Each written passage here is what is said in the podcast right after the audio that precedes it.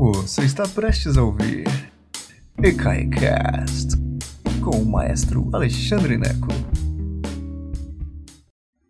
Boa tarde, senhoras e senhores. Que prazer imenso e inenarrável ter todos vocês aqui. Hoje nós vamos falar sobre O Morcego, ou em alemão Die Fledermaus, do compositor austríaco Johann Strauss Filho que era coincidentemente filho de Johann Strauss. Que beleza, hein, gente? Muito bem. Antes de começarmos, só enquanto o pessoal está entrando aí, lembrando a vocês que este canal é gratuito. Eu sou o maestro Alexandre Neco. E se você quiser ajudar a gente aí, é, dá um, você pode deixar quanto você quiser, um real no, no Pix 14212 ou se você não tem Pix, Dá um pulinho em ecai.com.br e ajuda a gente como você puder. Lembrando que esse canal é gratuito, mas muitos profissionais estão recebendo durante a pandemia por causa da sua generosidade. Eu não tenho palavras para agradecer, tá bom? Beijo enorme para todo mundo que está ajudando. Então, vamos lá. O morcego de Fledermaus. É, hoje vai ser uma aula meio diferente, assim. Hoje, assim, primeiro pelo pela própria opereta, que é uma coisa divertida, engraçada. Então eu quero ser mais light hoje, mas vamos, vamos tentar, né? Vamos ver estou vendo aí bastante interesse, já 30 pessoas aqui conosco ao vivo. Depois esse vídeo sobe para o YouTube, onde ficará para sempre lá, tá bom?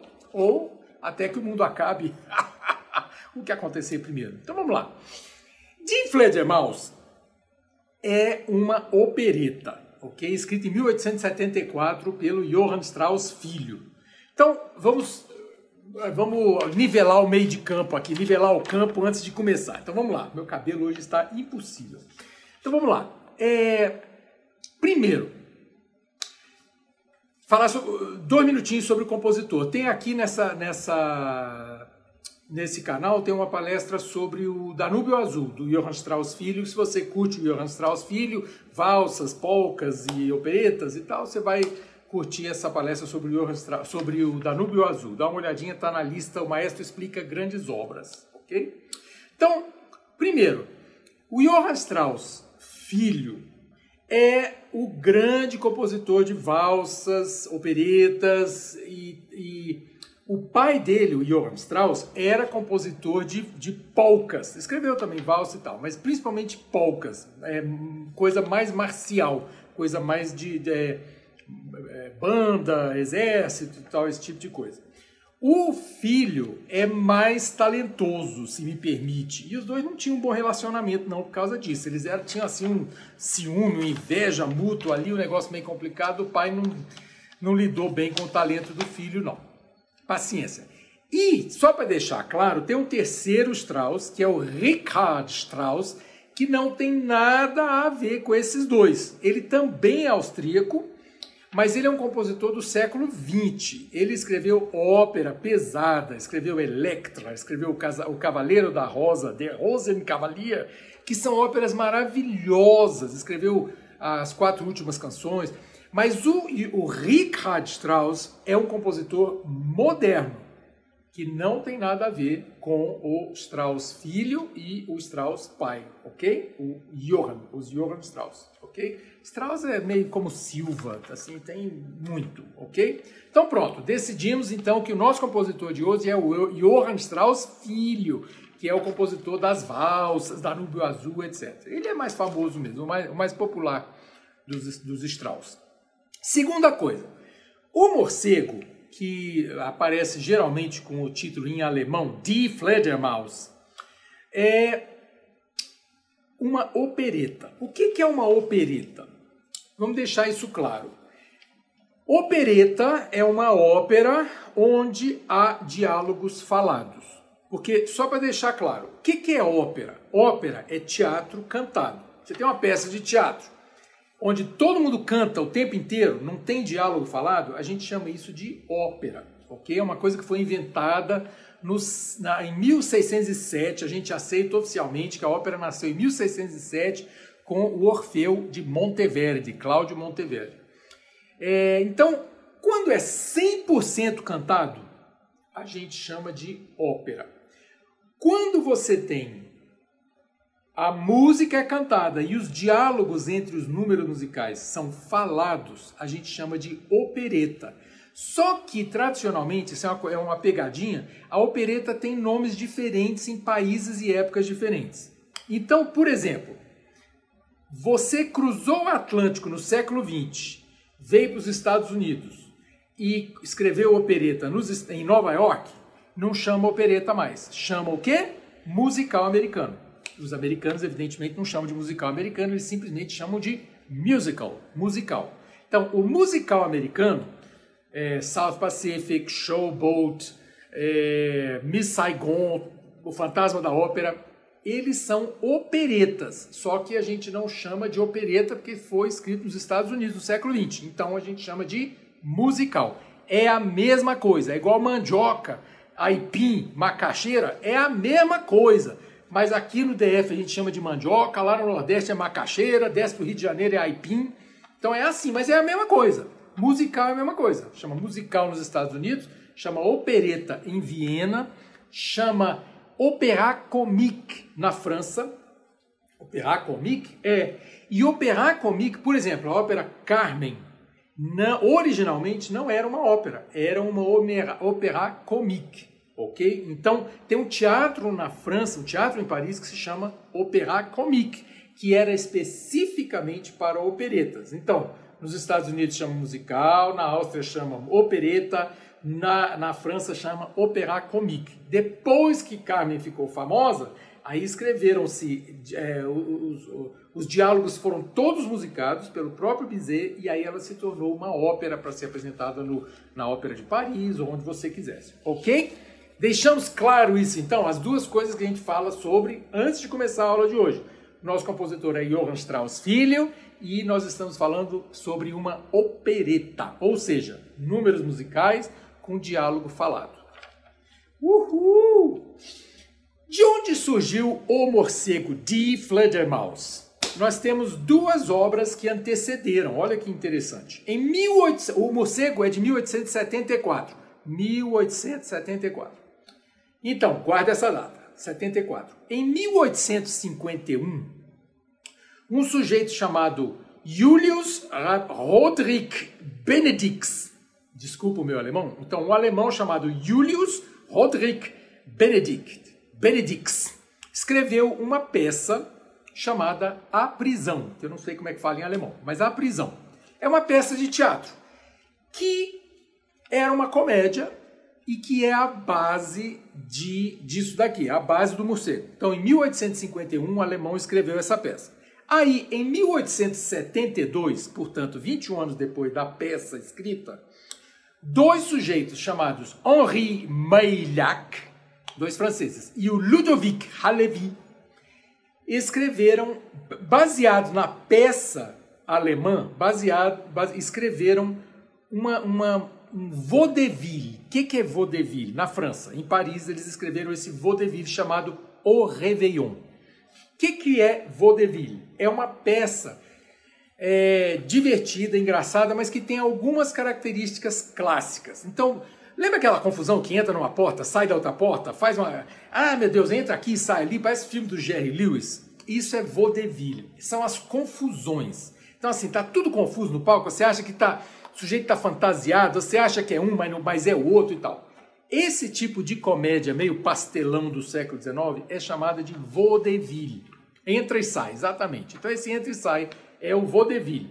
Então, curiosamente, quem escreveu esse vaudeville baseado na peça A Prisão foi o Henri Meillac e o Ludovic Halevi, que por acaso são os libretistas. O que é libretista? Que escreve o texto da ópera. São os libretistas de Carmen, de Bizet. Olha que interessante.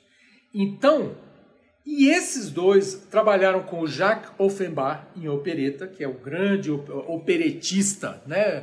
Orfeu nos Infernos, um monte de outras operetas fantásticas. É... Então, o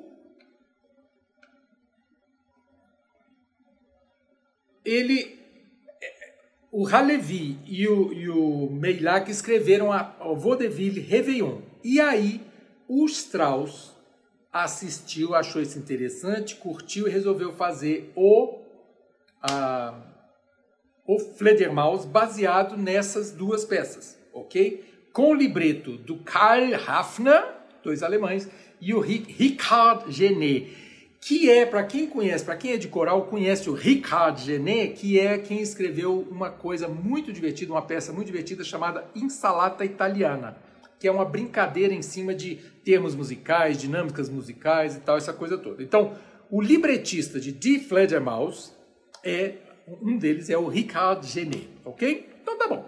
A peça estreia com algum sucesso, o, o Fledermaus estreia com algum sucesso em 1874 mas foi só em 1895, através uh, do, do grande maestro austríaco também, Gustav Mahler, que eu falei na semana passada, vai lá na lista grandes nomes para ouvir sobre o Mahler. O Mahler era um grande maestro. E ele achou essa opereta interessante e montou na Ópera de Hamburgo. E foi a partir dessa, dessa montagem, 1895, que a opereta pegou no mundo todo. A Europa achou maravilhoso, os Estados Unidos achou, todo mundo achou maravilhoso, porque o Mahler era um grande maestro e alçou o Fledermaus a uma nova, é, um novo degrau é, com a, a, participação dele. O Mahler era um regente espetacular, um maestro espetacular. Então, assim, dizem que ele era assim maravilhoso, mais famoso como maestro do que como compositor em vida. Depois, evidentemente, hoje é um imortal. Muito bem.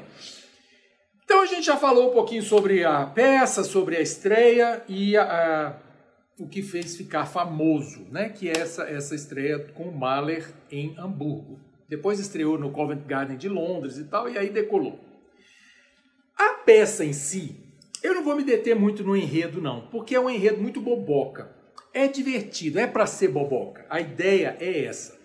É, se se a gente pensar, porque aqui no Brasil a gente tem essa coisa de que é, tem novela das seis, a Globo, né? Tem novela das seis, novela das sete, novela das oito, né? A das seis é meio novela de época, a das sete são as comédias, a novela mais light, né? E a das nove é, na minha época era novela das oito, mas hoje é das nove, são os dramalhões, né? Essa coisa toda. Então, o, o por exemplo, La Boheme seria uma novela das nove, dramalhão e tal. A o Fledermaus seria uma novela das sete. É uma novela mais boboca. É uma novela pra você. Ah, cheguei cansado do trabalho, liga aquele negócio lá, nem tá prestando atenção porque não faz muita diferença. Então, é a mesma coisa, é um enredo bobocão. É um enredo que não está ali para você pensar, não precisa nem entender muito. É só para você curtir, relaxar e ouvir a música que é maravilhosa e divertidíssima. Hoje tem lista que eu preparei para você lá no Spotify se você está no YouTube, basta você vir aqui na descrição do vídeo, tem um linkzinho, você clica lá e vai ouvir a lista que eu preparei para você com o, o Fledger Mouse, tá bom? Que é assim, uma hora mais ou menos de música, muito divertido. Você vai ver que você vai reconhecer vários dos temas, porque é muito fácil de gostar disso aqui, gente. É divertido demais, dá vontade de sair dançando e cantando, tá bom? Mas eu vou ter que falar um pouquinho sobre o enredo. São três atos, é uma opereta meio longa e eles não têm pressa de nada. Não tem pressa de nada. Então, assim, o que, que acontece? O que, que a gente precisa saber para entender? A única coisa que a gente precisa entender. O morcego de Fledermaus quase não aparece. Assim, por que, que esse negócio chama morcego? Principalmente se você está assistindo em alemão, é difícil de entender por que, que chama o morcego, porque não aparece nunca esse morcego. Mas o que, que aconteceu? Antes da ação, a gente tem que entender que aconteceu algo antes do pano subir. Então, assim, Alguns anos atrás, ou meses atrás, não fica muito claro, nossos dois dos personagens principais, o Eisenstein, que é o tenor, e o Falca, que é o barítono, os dois são muito amigos e eles, o, o Eisenstein, que é o nosso herói, prega uma peça no Falca. Então, assim, são dois amigos e um deles pega uma peça no outro. Eles vão num baile à fantasia, o Falca vai fantasiado de morcego, eles bebem muito na festa e tal. Isso não aparece na peça. A gente tem que saber. Por isso que é confuso. Esse negócio de ópera é engraçado por causa disso. Assim, como é que você tem que saber? Tem que saber. Aí o que, que acontece? O, eles beberam muito na festa e o Eisenstein pegou uma peça no amigo. Ele foi fantasiado de morcego lá no meio de uma praça na cidade e o, e o, o Eisenstein deixou o Falca lá na praça. Quando acordou de manhã cedo, ele estava fantasiado de morcego no meio de uma praça e, e esse é uma é uma é, assim é, é, uma foi uma piada que o, uma brincadeira que o amigo fez com o outro tipo de amigo é esse, né? Mas fez lá, é brincadeira e tal. Então por que, que chama o morcego? Porque, inclusive, algumas, algumas é, versões chama a vingança do morcego. Porque a peça toda é a vingança que esse sujeito que foi abandonado na praça vestido de morcego e acordou uh, meio com ressaca fantasiado de morcego no meio da praça, é a, é a vingança desse cara com o, o amigo que fez essa brincadeira. Então, ele bolou uma vingança toda e a peça toda, o morcego, é a vingança dele.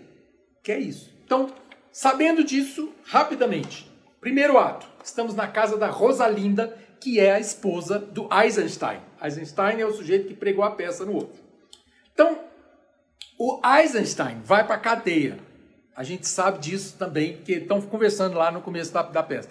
E o Eisenstein fala assim: ah, meu Deus, eu vou para cadeia porque eu desacatei um funcionário lá. Esse já é uma piada, porque é isso, é boboca, né? Então ele vai para cadeia e tem os, os, personagens do primeiro ato são o Eisenstein, que vai para cadeia, que pregou a peça no amigo, a Rosalinda, que é a esposa do Eisenstein, a empregada da, da Rosalinda, que se chama Adele, que é um papel maravilhoso, e o Alfredo, que é um tenor doido, um ex-amante da Rosalinda, que aparece do nada para visitar só para é um contraponto palhaço lá. E tem o Falca, que é o sujeito que foi abandonado como morcego lá antes da peça começar. Então tá bom.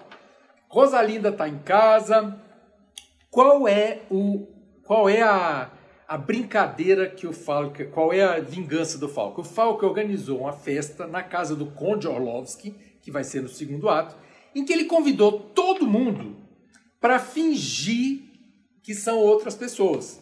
E convidou o Eisenstein, que vai para a cadeia no dia seguinte, convidou o Eisenstein para é, pregar, pregar a peça nele. Então convidou a esposa dele para fingir que é outra pessoa. Então todo mundo vai fingir que é outra pessoa. Daí a história do vaudeville. O segundo ato, o primeiro ato é a preparação para a brincadeira. Então estamos na casa da Rosalinda. O, o, o Eisenstein diz assim: Ah, eu vou ter que sair porque eu vou ter que resolver uns problemas antes de ir para a cadeia. Não vai resolver problema nenhum, ele vai para a festa que o Falca convidou. Mas o Falca convidou também a Rosalinda, convidou a empregada, a Adele, vai todo mundo fantasiado para essa festa para pegar uma peça no Eisenstein. É só isso. Nisso que está todo mundo preparando para ir para a festa, mas, mas fingindo que vai para outro lugar, chega o Alfredo, que é um tenor italiano louco, que eu gosto muito, porque foi o primeiro papel que eu fiz quando eu cheguei nos Estados Unidos, foi esse italiano louco. E a gente fez em inglês. Drink, my darling, drink to me, drink to all that used to be. Eu cantava lá, eles adoravam meu, meu sotaque italiano e tal. Foi um papel que eu gostei muito de fazer. É um palhação, né? Então, assim, eu gostava muito de fazer. É... Então, chega o Alfredo, que sobe pelas sacadas só para cantar para Rosalinda lá, como se fosse para atrair a Rosalinda. Mas a Rosalinda já planejou, porque a polícia vem buscar o marido dela que vai para cadeia. Então, na hora que vem buscar, em vez de buscar o marido, busca o Alfredo, faz uma confusão, leva o Alfredo para cadeia. Que é isso que é vaudeville, essa confusão. Leva o outro achando que é um e tal, essa coisa toda. O Alfredo, ela se livra do Alfredo e vai, o Alfredo vai para cadeia e vai todo mundo então para o baile. Esse é o primeiro ato. O segundo ato é o baile, onde todo mundo se encontra, todo, tem todas as confusões possíveis e tal, essa coisa toda, e tudo que pode dar errado, dá errado e tal. O que, que é a grande sacação do segundo ato? É uma festa, é um baile luxuoso na casa do Conde Orlovsky. Então é tudo engraçado, é tudo luxuoso, é tudo. Essa opereta é muito feita no Ano Novo. Lá o Covent Garden de Londres usa muito o morcego para o Ano Novo. É a festa, de, o grande baile de Ano Novo, o grande uh, programa de Ano Novo. É um, um, um ingresso carérrimo lá de 500 libras, vai todo mundo. Porque nesse segundo ato tem a festa e a tradição é chamar artistas modernos para fazer um show durante a festa. Então, assim, do nada aparece lá Elton John, entende? Para fazer a festa. Então, assim, se fosse montada no Brasil, era assim, sei lá, aparece, sei lá, Ivete Sangalo para fazer alguma coisa, ou Chico Buarque, ou seja lá quem for que você quiser, ou, né, quem... É, Michel Teló, quem você quiser, alguém que não tenha absolutamente nada a ver com o enredo e nada. É tradição. Parar o enredo e fazer uma brincadeira como se fosse para a, a, a, os convidados, mas na verdade é uma grande farofa para a plateia, farofa de ano novo, distribui champanhe, todo mundo bebe e tal, essa coisa toda. A brincadeira é essa. Por isso o Fledermaus ficou tão famoso. Porque é uma grande brincadeira, é uma catarse coletiva de ano novo. Nós vamos brincar com isso no ECAI assim que pudermos fazer um Réveillon com Fledermaus e champanhe, seja lá o que for, vai ser uma grande festa, tá bom? Mas é isso. Então, o segundo ato é essa festa do Orlovsky, onde tem esse show extemporâneo, e o terceiro ato é na cadeia. Vai todo mundo preso, uma grande confusão e tal, e a, o terceiro ano, o terceiro ato é isso. É assim, vão resolver o enredo que foi essa confusão toda. Então, é um, é um enredo é muito boboca, é muito bobo, mas é divertido demais e a música é maravilhosa.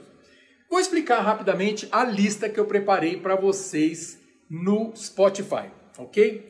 Então, a opereta dura umas três horas, eu guardei e gravei uma hora lá para vocês. Primeiro, a abertura, primeira faixa, a abertura é linda de morrer. São oito minutos da melhor música do mundo. O Strauss usa temas que ele vai desenvolver durante a ópera depois, durante a opereta. É maravilhoso, é maravilhoso. Você vai, sai dançando.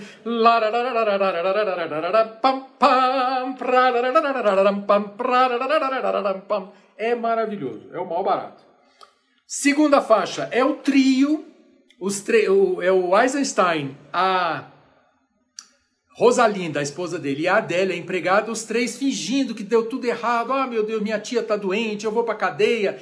E na verdade eles vão estão dançando meio que um cancan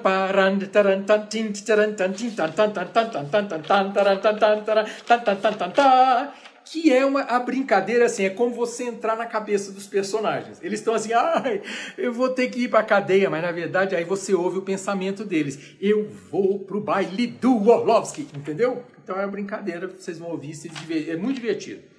Terceira e quarta faixa é o Alfredo, o, o louco, o tenor italiano. É muito engraçado que é um meta teatro. O tenor italiano, ele é, o papel dele é de um tenor italiano de ópera. Então ele entra ah, cantando as palhaçadas e tal, você morre de rir, porque quem vai assistir curte ópera. Então é uma, uma gozação com o próprio tenor operístico. É muito divertido. Então eles fazem a confusão toda e são os duetos do Alfredo com a Rosalinda.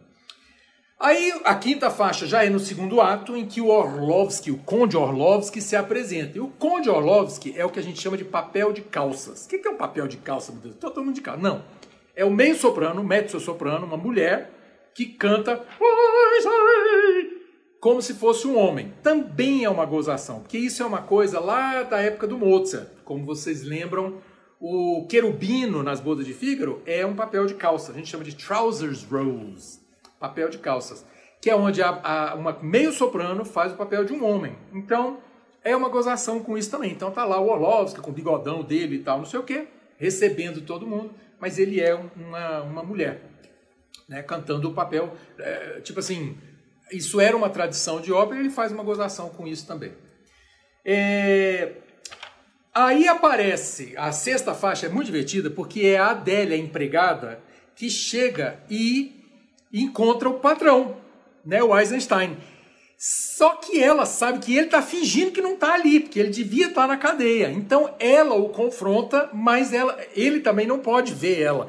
Então todo mundo fingindo que não é a mesma pessoa e é muito. Oh, querido Marquês, ele finge que é o Marquês, que está todo mundo de máscara, aquela coisa de ópera que botou, tirou o óculos. Ah, meu Deus, quem é essa pessoa? Não reconheço. Então, mas ópera é assim, né? Então é um diálogo muito engraçado, uma, uma, um dueto muito engraçado, meu caro Marquês e tal.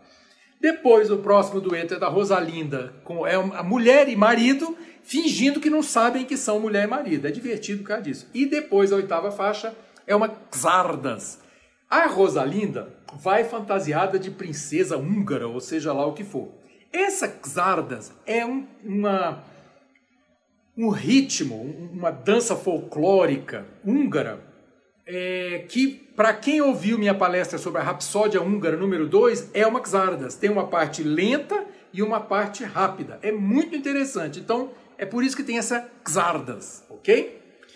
Ah, depois, a nona faixa é um brinde com champanhe. Depois, a, a, décima faixa, todo mundo fingindo que fala francês, porque está todo mundo fingindo. Então, é muito engraçado, porque um fala, ah, o senhor é o marquês francês? Aí o outro fala, oui, oui, oui, oui, uh, merci, merci, mas é tudo que eles sabem falar. Eles não sabem falar francês porcaria nenhuma e fica um fingindo que o outro fala francês e tal. Daí tem uma polca,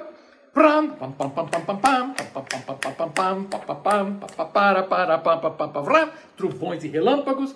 O final do ato 2, que é onde tem a, a champanhe de novo e tal, essa coisa toda para todo mundo. E o terceiro ato, que é são as três últimas faixas, que são na cadeia, onde todo o enredo se resolve. É uma grande bagunça, é uma coisa muito divertida. Você vai ouvir a música e a orquestração típica do período romântico. O que é período romântico? Orquestra grande, quanto maior melhor, muita emoção, muita alegria e tal, essa coisa toda. Então, o Strauss, o Johann Strauss filho, é um compositor da segunda metade do período romântico e tudo isso fica muito segunda metade do século XIX, desculpa, no auge do período romântico. Então ele é pós-Verdi, ele é assim pré-Mahler. Então assim é fantástico a grande você vai ouvir a grandiosidade da orquestra, é onde as grandes vozes líricas acontecem, tudo exagerado. Quanto mais é, quanto mais alegria, quanto mais efeito de palco, efeitos cênicos, iluminação, palco girando, tudo que puder, melhor. Um coro gigantesco, orquestra enorme. E é isso. Essa, essa é a essência do período romântico. Exagero. E como a brincadeira aqui é estar alegre, estar feliz, é o exagero, a exacerbação desta alegria. Tá bom? Eu espero que vocês vão ouvir a lista que eu preparei para vocês com muito carinho. Ela é muito divertida, uma, dura uma hora de música e acho que vocês vão ouvir e vão se divertir muito. A música é divertida demais, é muito linda e assim não tem nada, assim, é, para mim é o, é o tipo da opereta que faz as pessoas curtirem música clássica, principalmente se elas entendem que é uma brincadeira, que é uma grande brincadeira, uma balela e tal, essa coisa toda, tá bom? Muito bem, meninos e meninas, foi um prazer ter estado com vocês esta tarde e eu espero que vocês estejam curtindo o nosso canal do ECAI. Ajudem a divulgar, né? Se vocês curtem, se vocês acham que outras pessoas vão curtir, ajuda a divulgar. Lembrando que nós temos palestras ao vivo no Facebook e depois elas sobem para o, o, o YouTube. O que, que acontece? Algumas pessoas me falam assim, assim, puxa vida, Alexandre, você faz o vídeo na vertical. É, as palestras que são gravadas acontecem todas na horizontal. As palestras que são ao vivo acontecem na vertical, porque esse é o formato que o Facebook nos, nos deixa fazer. Então não é, é não é uma questão de escolha da gente. E para nós é importante mantermos tanto o Facebook quanto o YouTube. Por isso que fica essa, essa diferença porque tenho muito fãs no YouTube e temos muitos fãs no Facebook. É importante para mim manter essas pessoas todas, tá bom? Gente, um beijo enorme para vocês, muito obrigado e até breve. Beijão para vocês, boa noite. Obrigado por nos escutar. Agora, seja sempre o primeiro a saber da programação. Assine nossa newsletter em ecai.com.br.